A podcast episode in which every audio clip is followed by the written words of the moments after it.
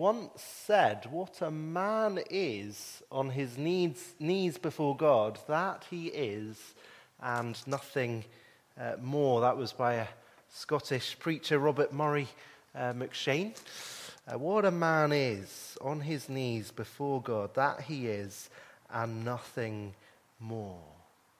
Uh, we are human beings coming before a great uh, mighty God. As we saw uh, this morning from uh, this chapter, we are utterly dependent upon our God to answer prayer. Um, and as we'll see uh, again this evening, we see uh, in these few verses Elijah on his knees uh, before the Lord. and we'll learn four more lessons for our prayers um, as we look at these uh, few verses.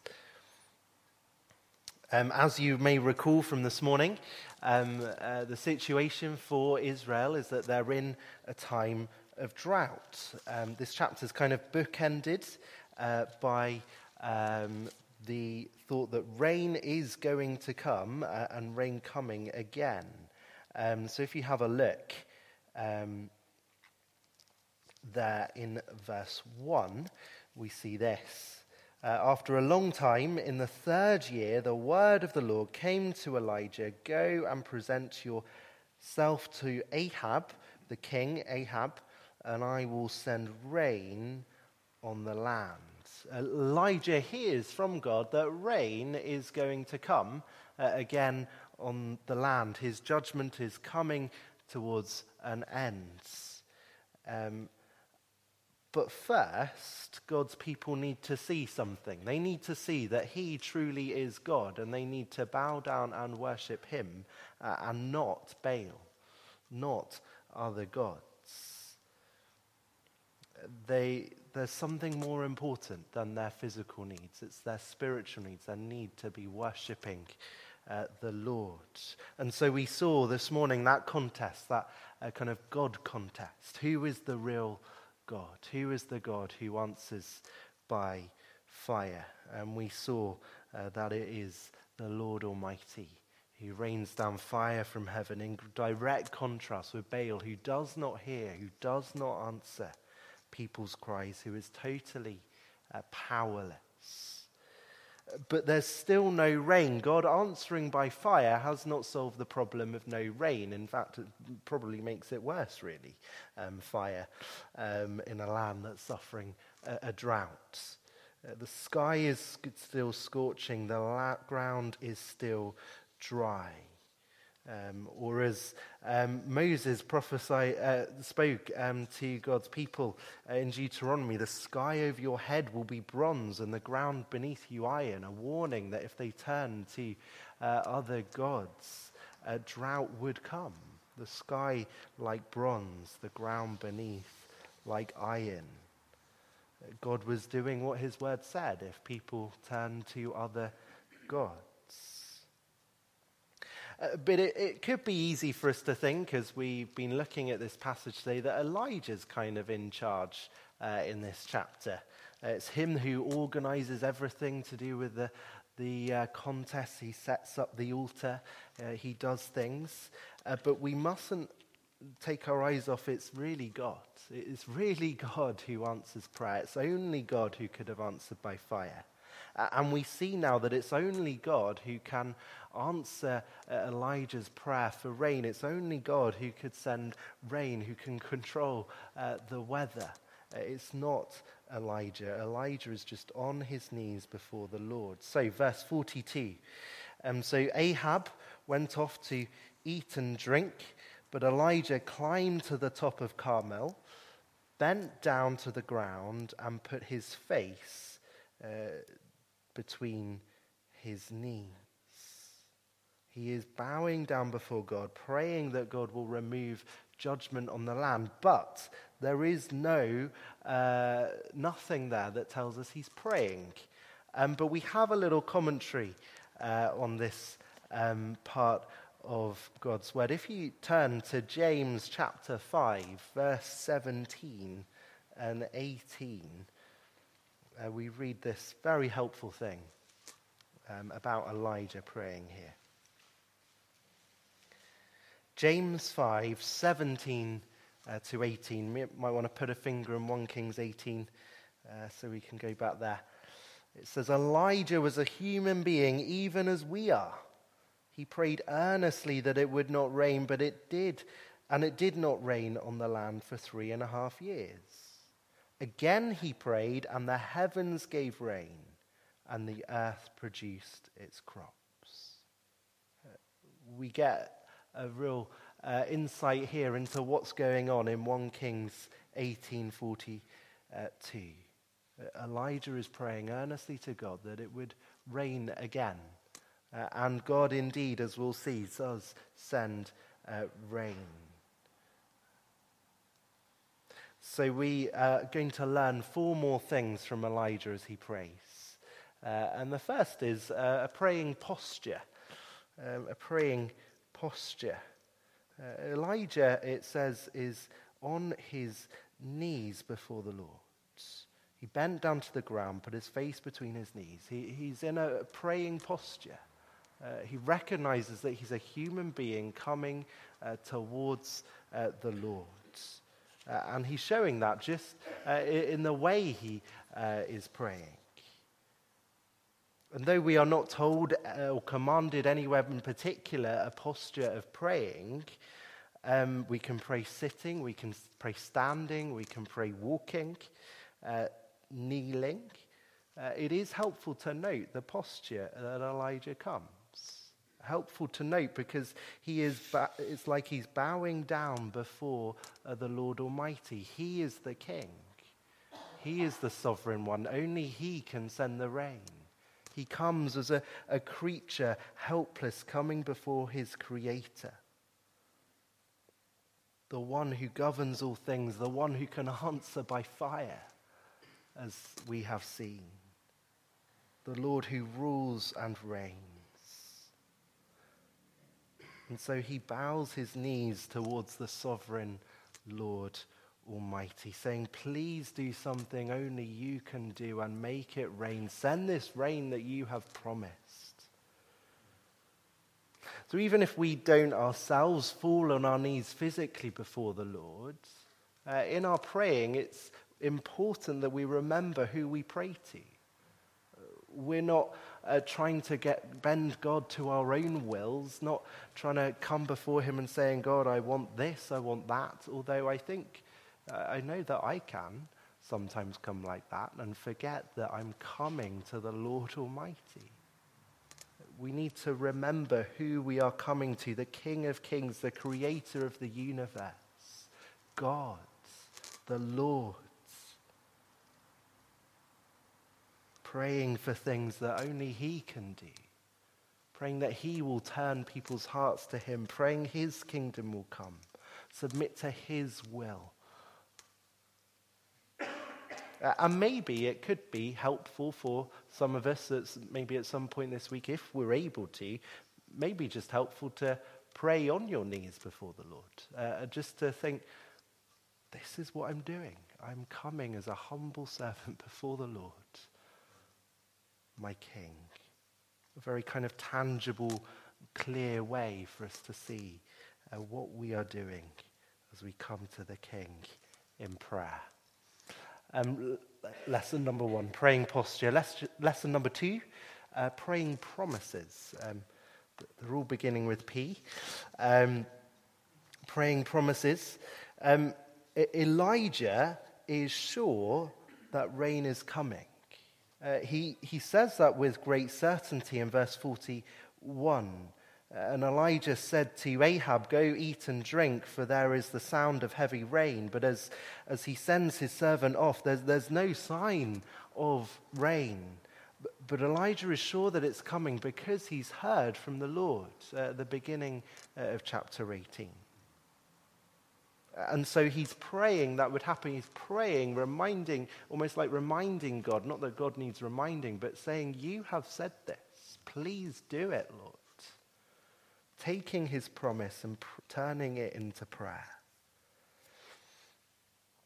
Um, it's like, like when someone asking, uh, like when you know someone who maybe said, oh, well, um, if you ever want this doing, uh, just let me know. And you come to them and you say, you know, when you said that, no, I forgot about that. Um, uh, I recently had the joy of uh, asking a friend of mine to bake a wedding cake. He, he's very into baking, and I remember him baking a wedding cake for some people a couple of years ago. And I said, "You remember when you baked that wedding cake? Do, do you think you could bake one in, uh, for us?" The answer was a yes. Yes, sorry for leaving you in suspense.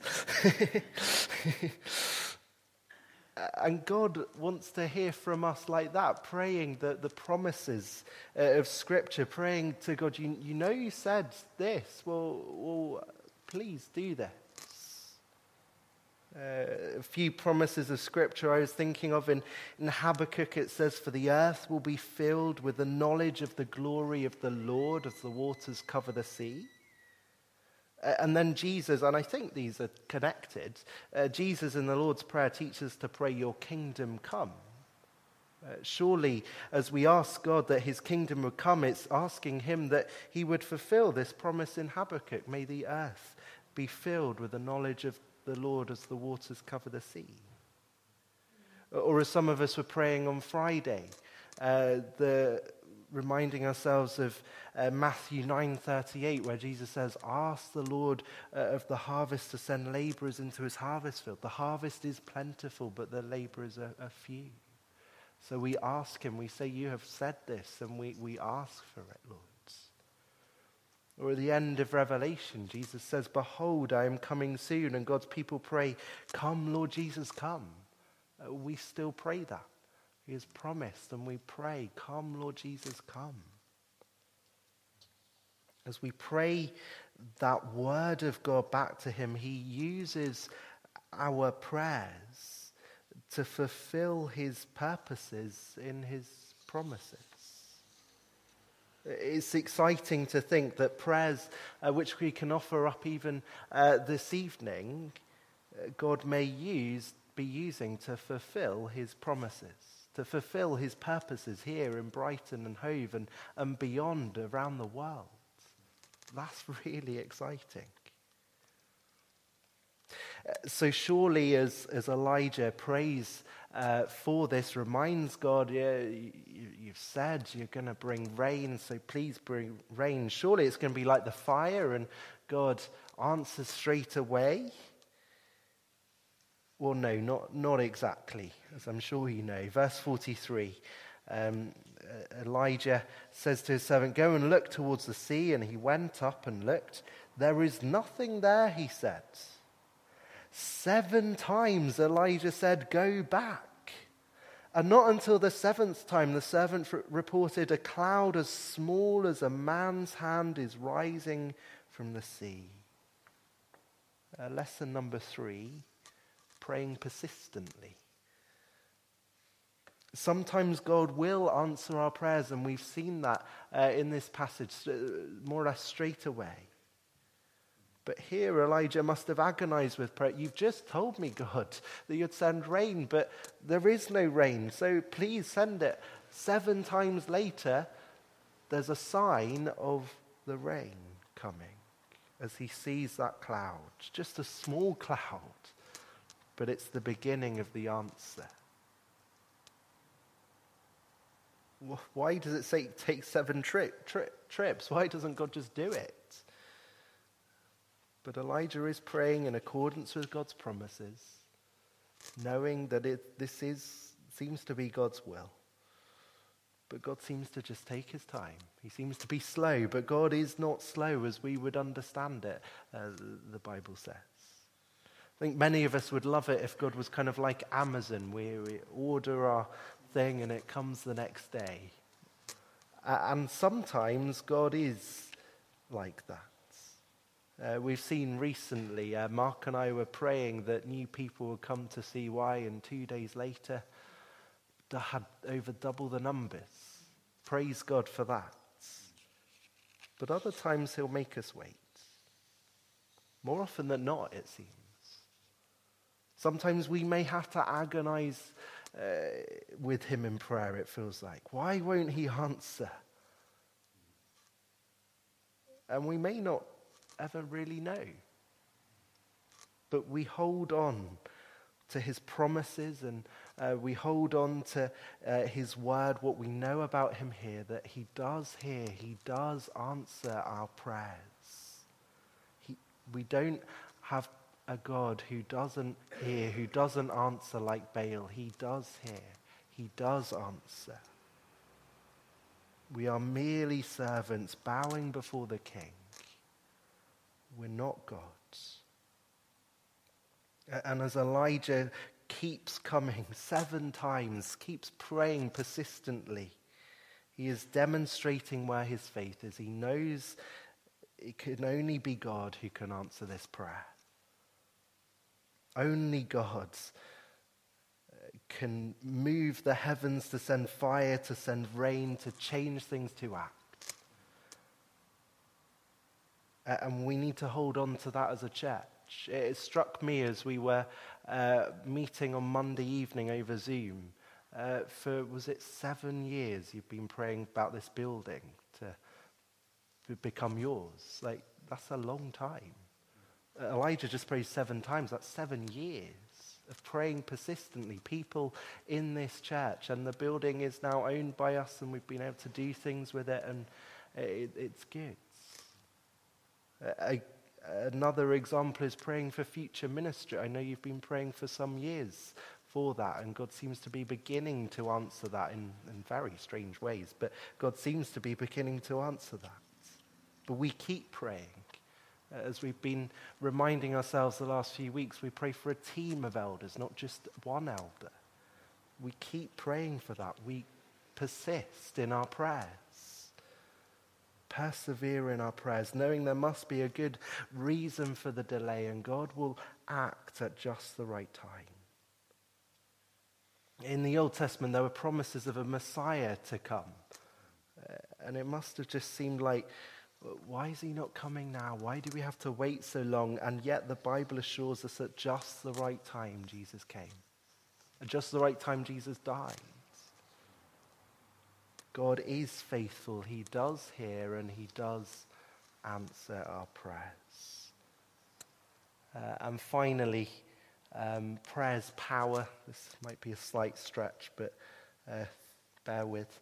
Um, uh, through these chapters with Elijah, um, we see King Ahab, who has led the people away from the Lord through his marriage and um, to Jezebel, and Jezebel bringing in Baal and other foreign gods. Um, but now God, uh, and God was sending that judgment of the drought for three and a half years. But, but now God was was relenting in his judgment through uh, the power of prayer, through his servant Elijah. Elijah, remember, he's just a human being like us. Um, and the answer, um, what God does, comes in remarkable ways. Uh, so, verse 44, as we've seen already, a cloud as small as a man's hand is rising from the sea. Rain is coming. God is answering.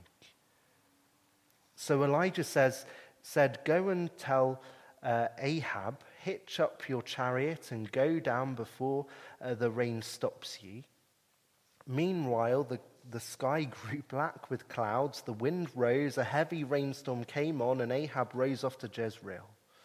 The power of the Lord came on Elijah, tucking his cloak into his belt. He ran ahead of Ahab all the way to Jezreel. So he goes to speak to Ahab. He tells him the rain is coming. You might want to get your chariot and get off um, quickly before the rain stops you. And as that happens, uh, the hand of the Lord, uh, who has been answering the prayers for rain, is on Elijah. Uh, and we see this very strange thing, really. The power of the Lord came on Elijah and tucking his cloak into his belt, he ran ahead of Ahab. Ahab was on a chariot, Elijah's running ahead. Um, it's amazing. It seems like a complete miracle because it is, because the power of the Lord is on him. and we pray to a God who is powerful, who can answer in the com- most completely ridiculously amazing ways. The prophet through whom God's word was spoken, through whom prayer was answered, uh, God was having his hand on him. Uh, and I think the, the idea, as I've been reading a few commentators on this, because I've got no idea what it's about really, um, but the idea is that King Ahab should, should uh, be a king who is following the Lord.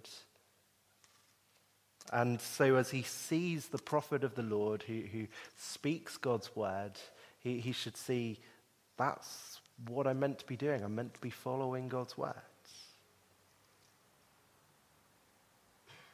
remember Elijah's question to uh, the people uh, in verse 21.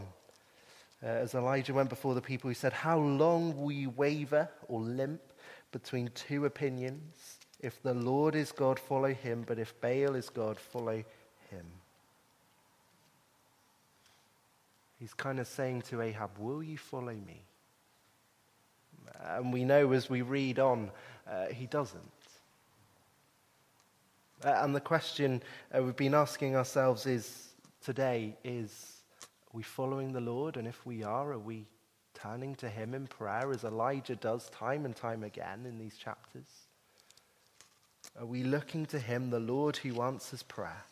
Will we continue to do that? We have done this week. Will we continue to do that through the rest of this year and beyond? Knowing that God does hear, knowing that He does answer. Remember our posture in prayer. We're coming to the Lord Almighty. Uh, we come on our knees before Him. Uh, remember uh, the promises. Pray the promises uh, to, to God. Remember, we need to pray persistently. More often than not, we need to pray persistently. Keep trusting, keep holding on to the Lord and know that He will, He is and He will work. And know that He is powerful. We're to pray together. Um, we're going to pray together now. Uh, I'll lead us in a prayer. Then we'll sing, uh, and then we'll. we'll... 10.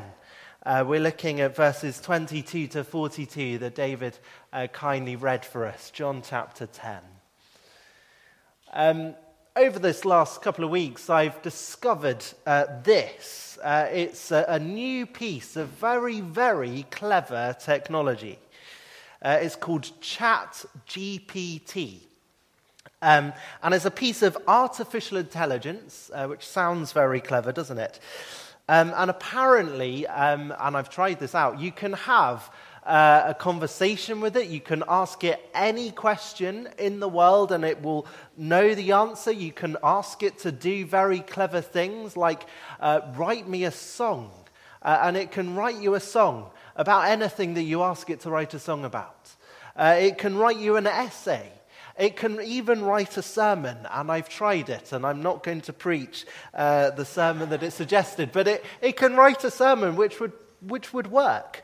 Um, it's terrifyingly clever.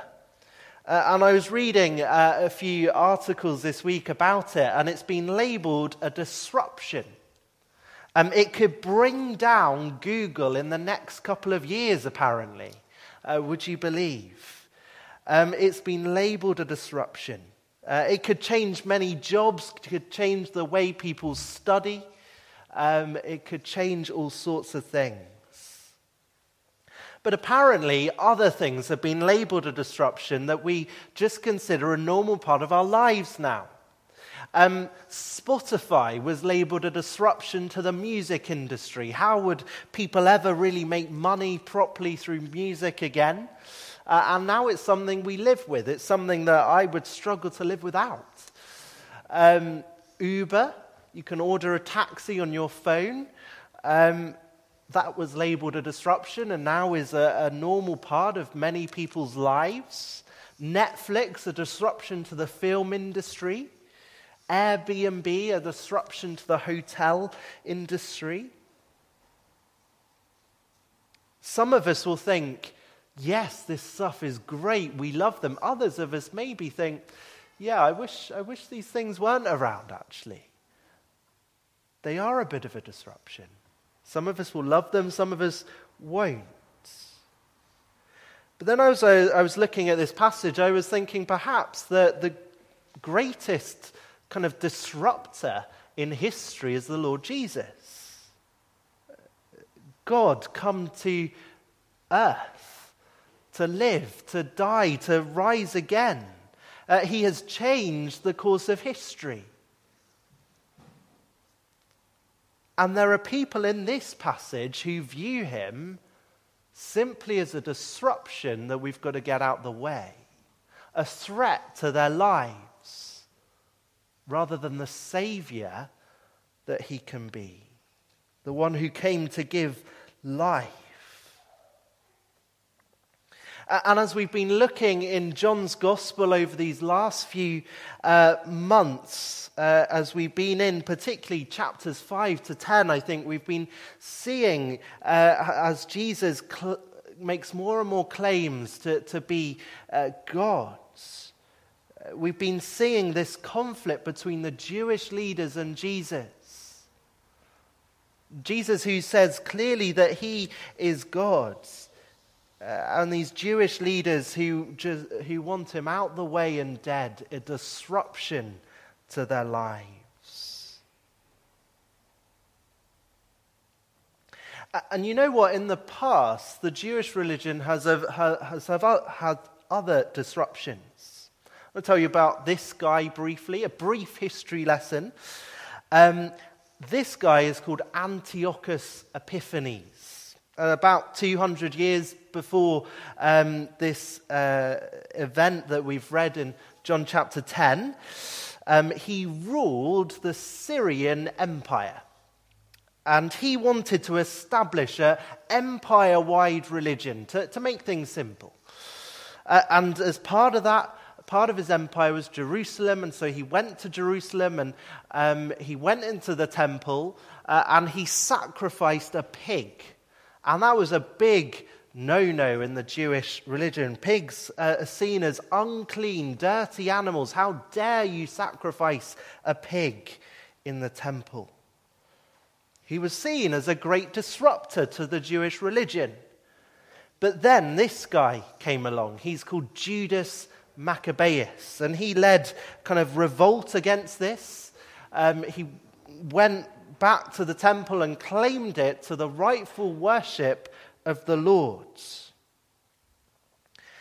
And I tell you this because in verse 22 we read this Then came the festival of dedication at Jerusalem. And it was the time when they celebrated Judas Maccabeus coming in and restoring right order in the temple of God. And it's celebrated even today. It's uh, more, more widely known as Hanukkah. Uh, and it's celebrated with lots of lights and the giving of gifts as they celebrate this hero, Judas Maccabeus. But as we arrive at this festival in John chapter 10, we see someone who comes as an even greater hero. The hero we all need. The one who comes to fulfill the temple. Uh, he said earlier in John's Gospel, Destroy this temple and I will raise it again in three days. He's talking about himself. He has come to bring people to God. And yet, in this chapter, he's seen more of a, uh, by the Jewish leaders as more of a disruption than a savior, than a hero. And that is because uh, these Jewish leaders he, he speaks to and interacts with, they, they do not believe. There is much unbelief going on uh, in this uh, little passage. Three times we get Jesus saying, Those who do not believe. So in verse 25, I did tell you, but you do not believe. Verse 26, but you do not believe. Verse 37, do not believe in me unless there is unbelief going on uh, with these people that Jesus speaks to. Uh, I was thinking uh, about their unbelief, and I was thinking uh, uh, how crazy it is that, that Jesus stands there and he says that he is God, and they just can't see it. And I was thinking about it a bit like this. Um, hopefully, this is of some help to us um, as we try and understand this passage together. Um, w- without these glasses, I cannot see very well. I cannot see anything that's written in front of me. But with the glasses on, I can see very well. Uh, and every few years, I, like some of you, uh, will go to the optician and they'll, um, I'll have my eyes looked at again and they'll uh, put various lenses, and some of them you can't see anything at all. And then eventually you get a pair of glasses that you can see clearly again through. And it's very, very helpful. Uh, but these Jewish leaders who are with Jesus spiritually, they do not see him clearly, even though he's standing in front of them. Uh, even though I might have the Bible in front of me, I cannot read it unless I have these glasses to see. It's not plain to them who Jesus is. And they say this in verse 24 the Jews who were gathered round him, saying, How long will you keep us in suspense? If you are the Messiah, tell us plainly. Just tell us already if you are the Messiah or not. Their patience is running out. Why won't he just tell us? And yet, Jesus says, Jesus, who's standing in front of them, Jesus says, I did tell you, verse 25. I did tell you, but you do not believe. He may not have ever said, I am the Messiah directly, but he said enough that they should see, as Jewish people, with all their knowledge uh, of, of God, of all their knowledge of the scriptures, they should see that he is God. And they certainly have seen that enough that they would stone Jesus. Uh, have a look, um, just uh, to help us uh, get, get a bit more uh, context. Chapter 5, verse 18. We see this.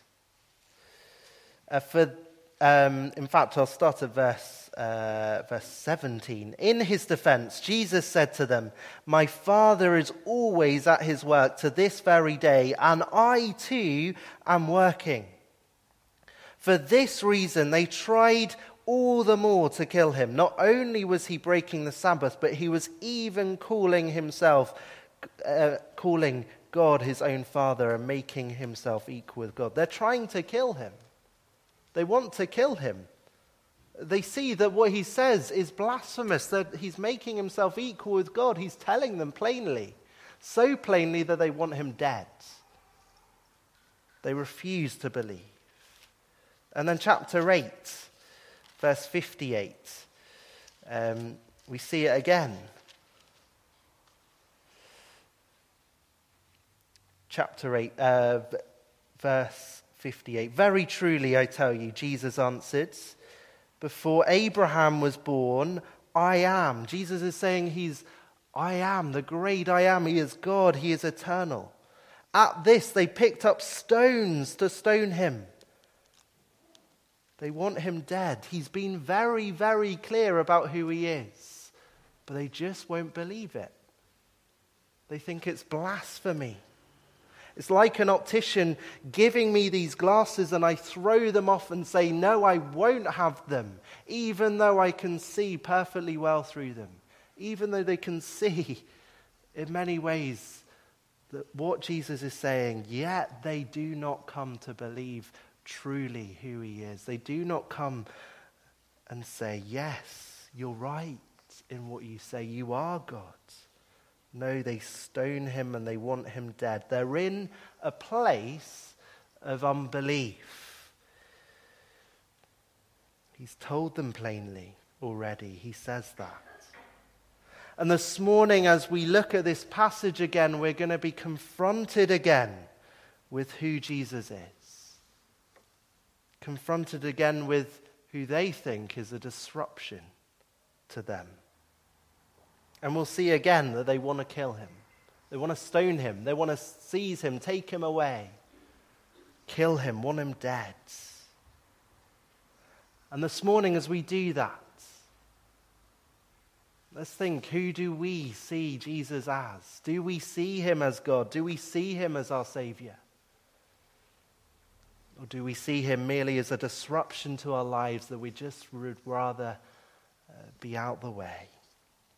We're going to see uh, kind of two halves of this passage. We're going to uh, begin, uh, firstly, thinking about those who do believe, those who do believe uh, in Jesus.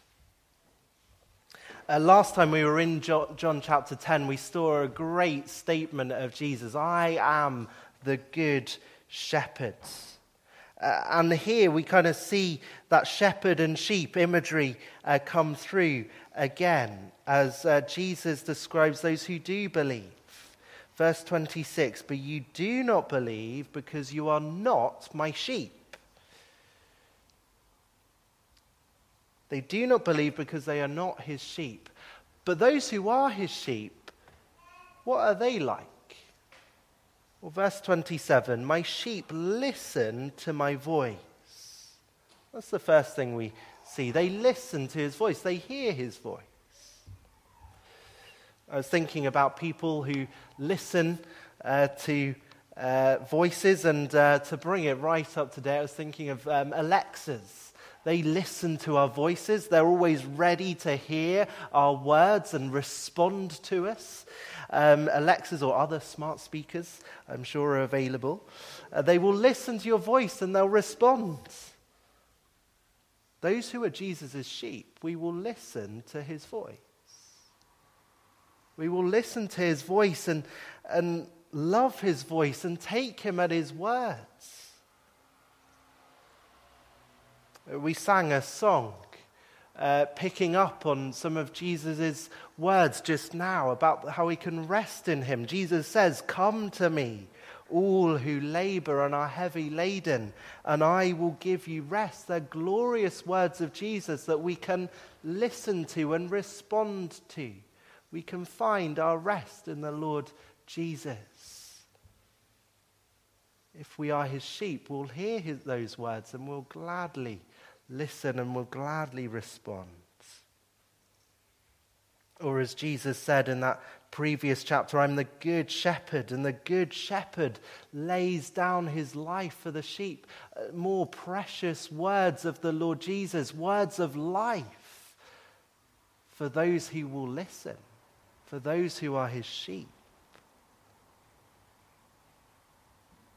And we come today, and the thing that is central uh, to what we do as a church is listen to the voice of our Lord Jesus. To listen to his words. We open his word because we love to listen to his voice. And they're words that we can treasure, words that we can love, words that we can hold on to. But these Jewish unbelievers, they're, they're not treasuring the words of God. They're not hearing and listening to his voice. They're not taking what he says seriously. Instead, they want him out the way. He's a disruption.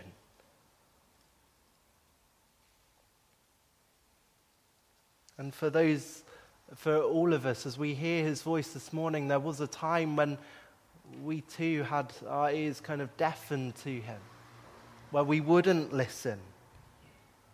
But praise God that he would open our ears and we would listen and we would respond. Praise God for that work. Not only do his sheep listen, but um, they are known by him. My sheep listen to my voice. I know them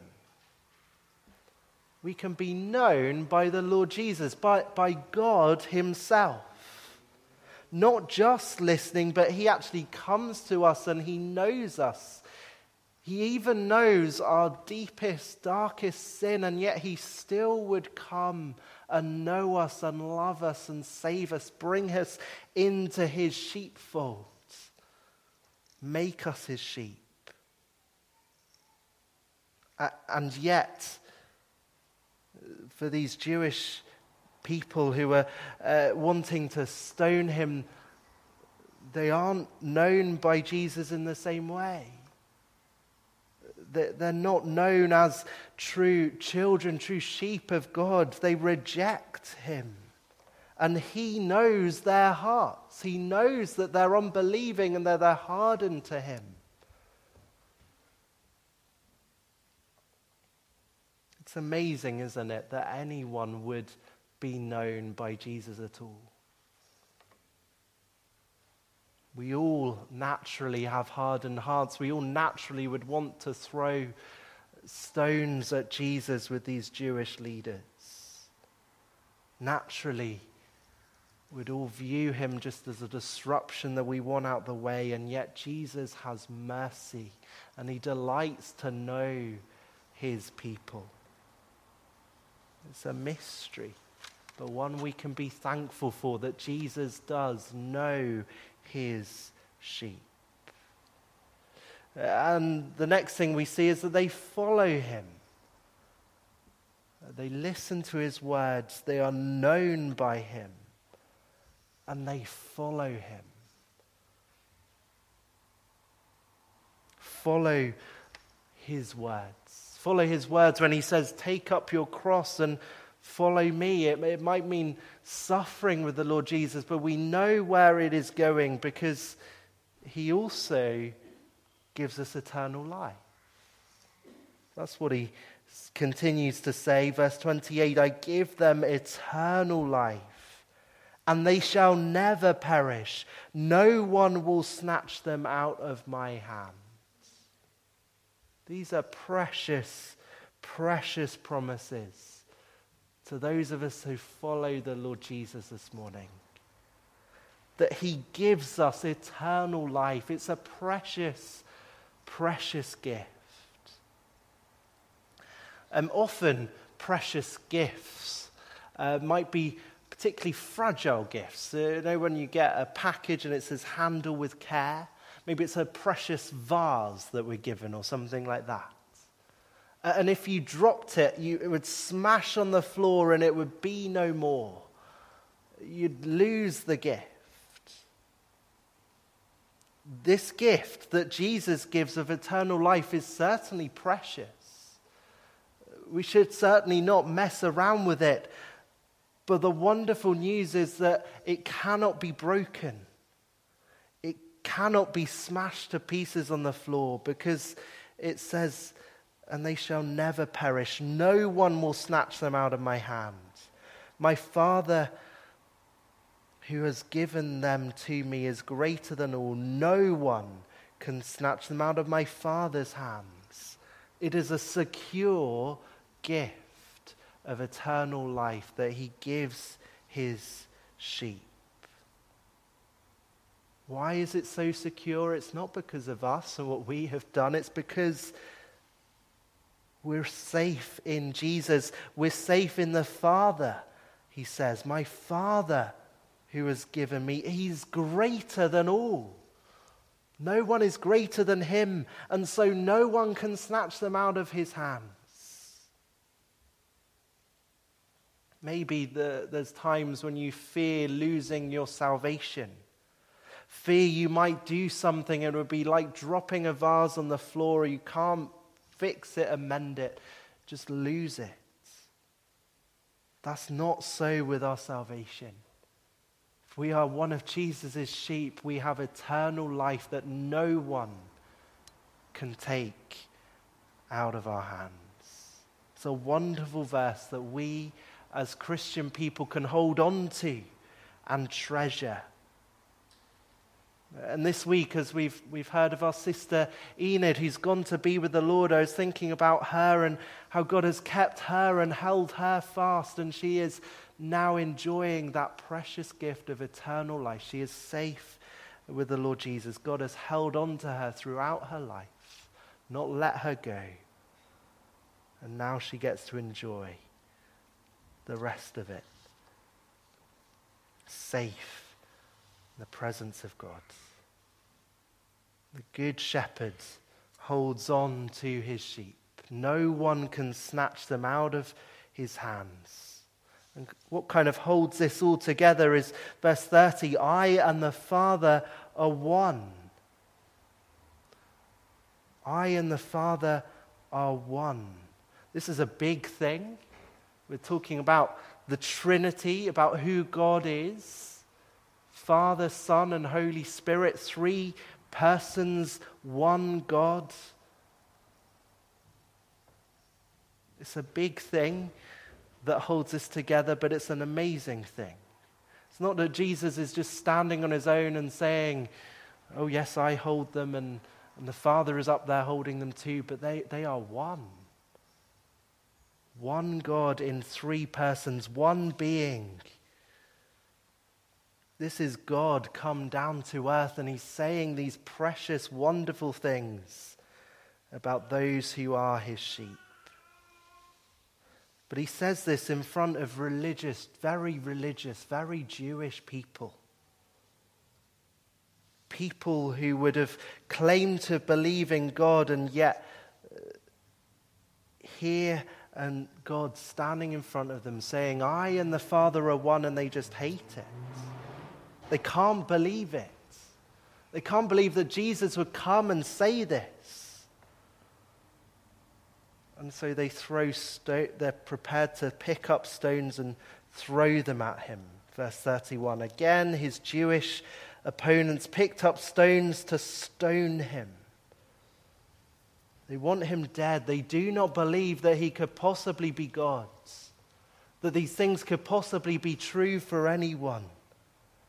They see him as a disruption. And yet, those of us that are his sheep, his followers, we see no, he's not a disruption. He gives us eternal life. He is God's.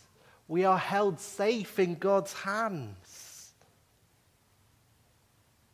But no, not according to these Jewish people, these Jewish leaders these opponents of Jesus, they want him out the way and dead.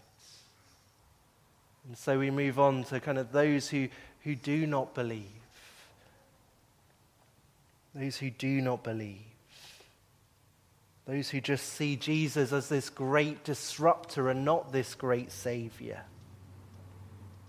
He's shown them very, very clearly who he is, shown them again I and the Father are one, he says. But they refuse. They don't have the eyes to see who he is.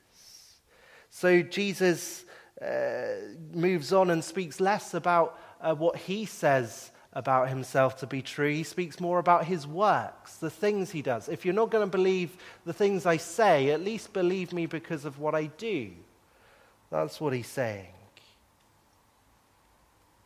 because he's done many things, many things that would show that he is God. We've looked at some of them in this, uh, in this uh, book of John.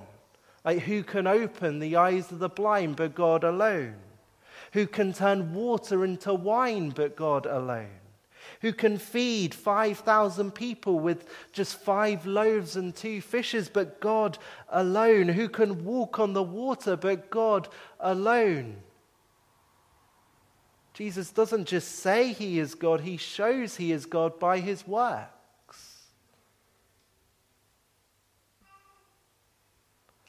And Jesus said this in, in chapter 5 and verse 19. Uh, we would have looked at that, I guess, kind of last summertime. Chapter 5 and verse 19. Jesus said to them, Very truly I tell you, the Son can do nothing by himself. He can only do what he sees his Father doing, because whatever the Father does, the Son also does. I and the Father are one. What I do, I do because the Father would do them. Because I am God, because I am one with the Father. the works that he does shows that he is God's. But again, verse 39, they tried to seize him, but he escaped their grasp.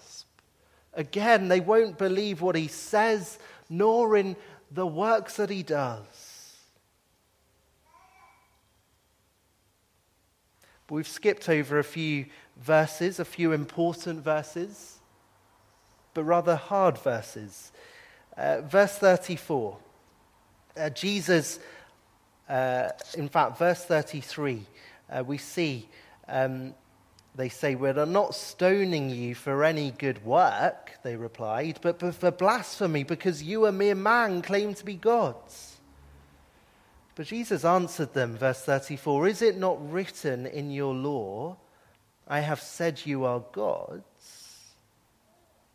If he called them gods to whom the word of God came, and scripture cannot be set aside, what about the one whom the Father set apart as his very own and sent into the world?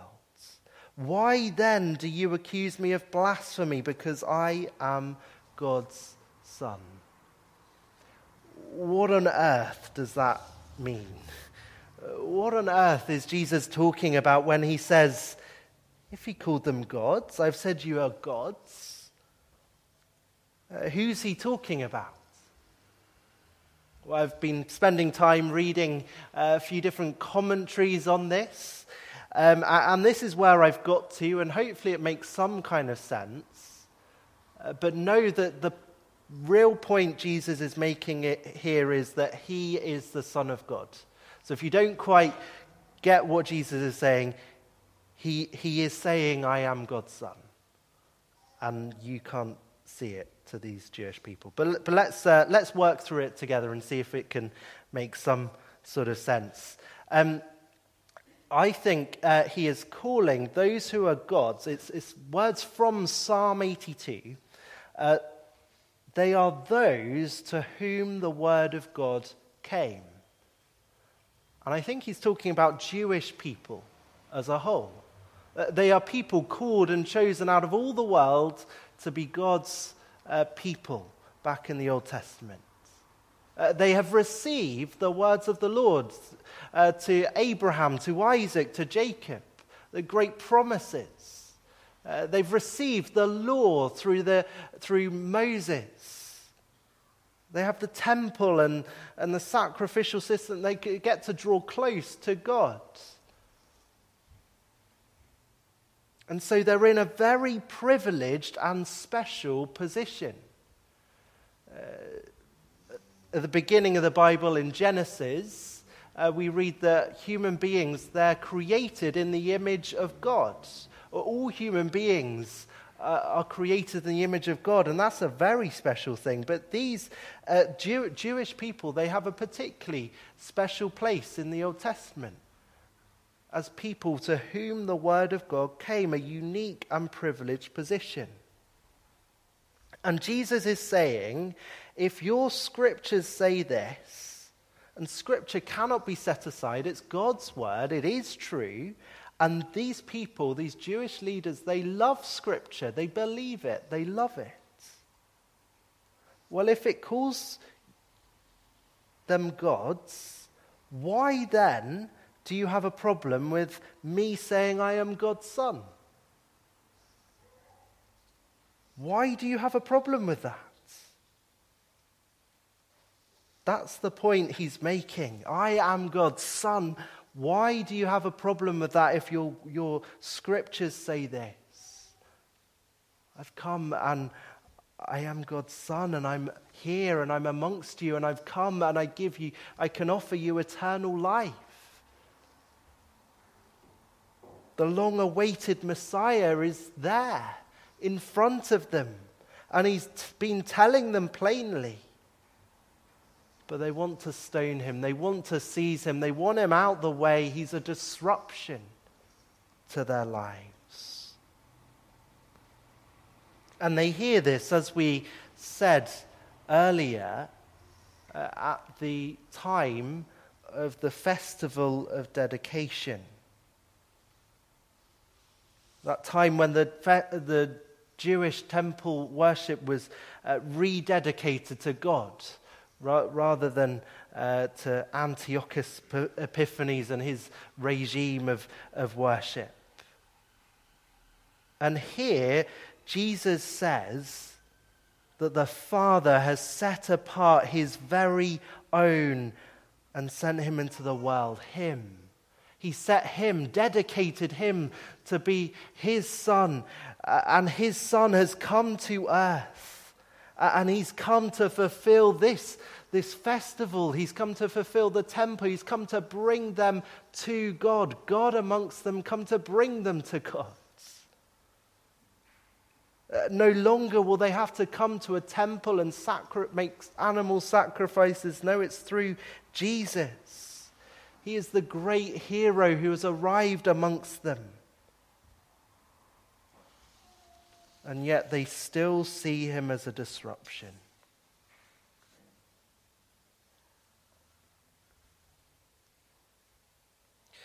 It's possible that in all this passage that we've been looking at this morning, you, might just be thinking, well, if Jesus knows they are not his sheep, why doesn't he just open their blind eyes and make them see? It is true that salvation is God's work. But we do see in the Bible kind of the human responsibility side. He has told them who he is. He's te- said he's told them plainly. And they are without an excuse. But they choose to not take his claims seriously, not to even consider for a moment could this be true? And they want him out the way. They want to stone him, they want him dead.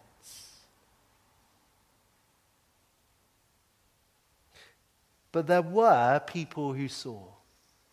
And we see that at the end of this little passage. Verse 40.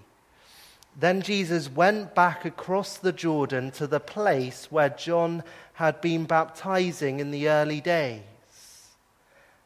There he stayed, and many people came to him.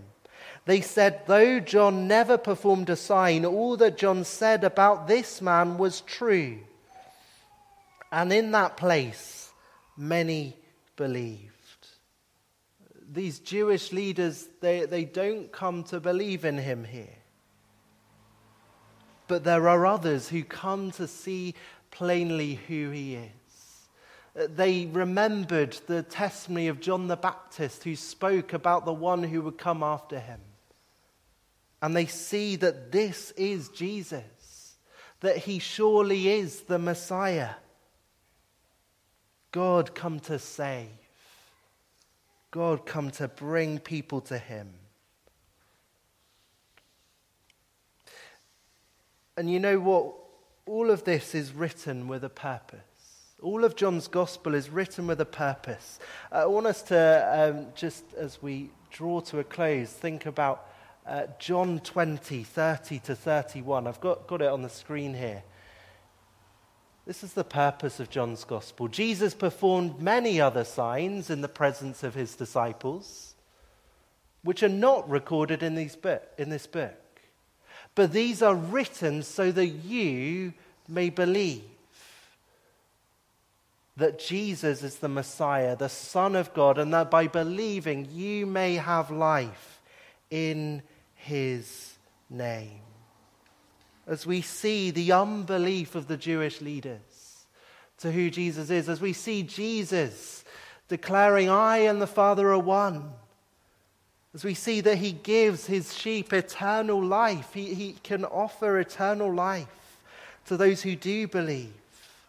These are all written so that you may believe or, or keep on believing in Jesus who is God, come down to save. And so we have two choices. We can either believe in him or keep on believing in him. Or do what these Jewish people do and see him as just this great disruptor to their life, lives and find any way they can to get rid of him.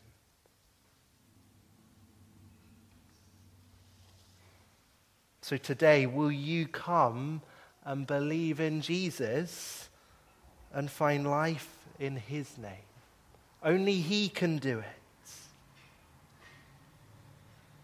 And if you do, you are so safe and secure in him, him who is God, that you can be held safely and securely in his hands. And what a wonderful and precious thing that is. Let's pray.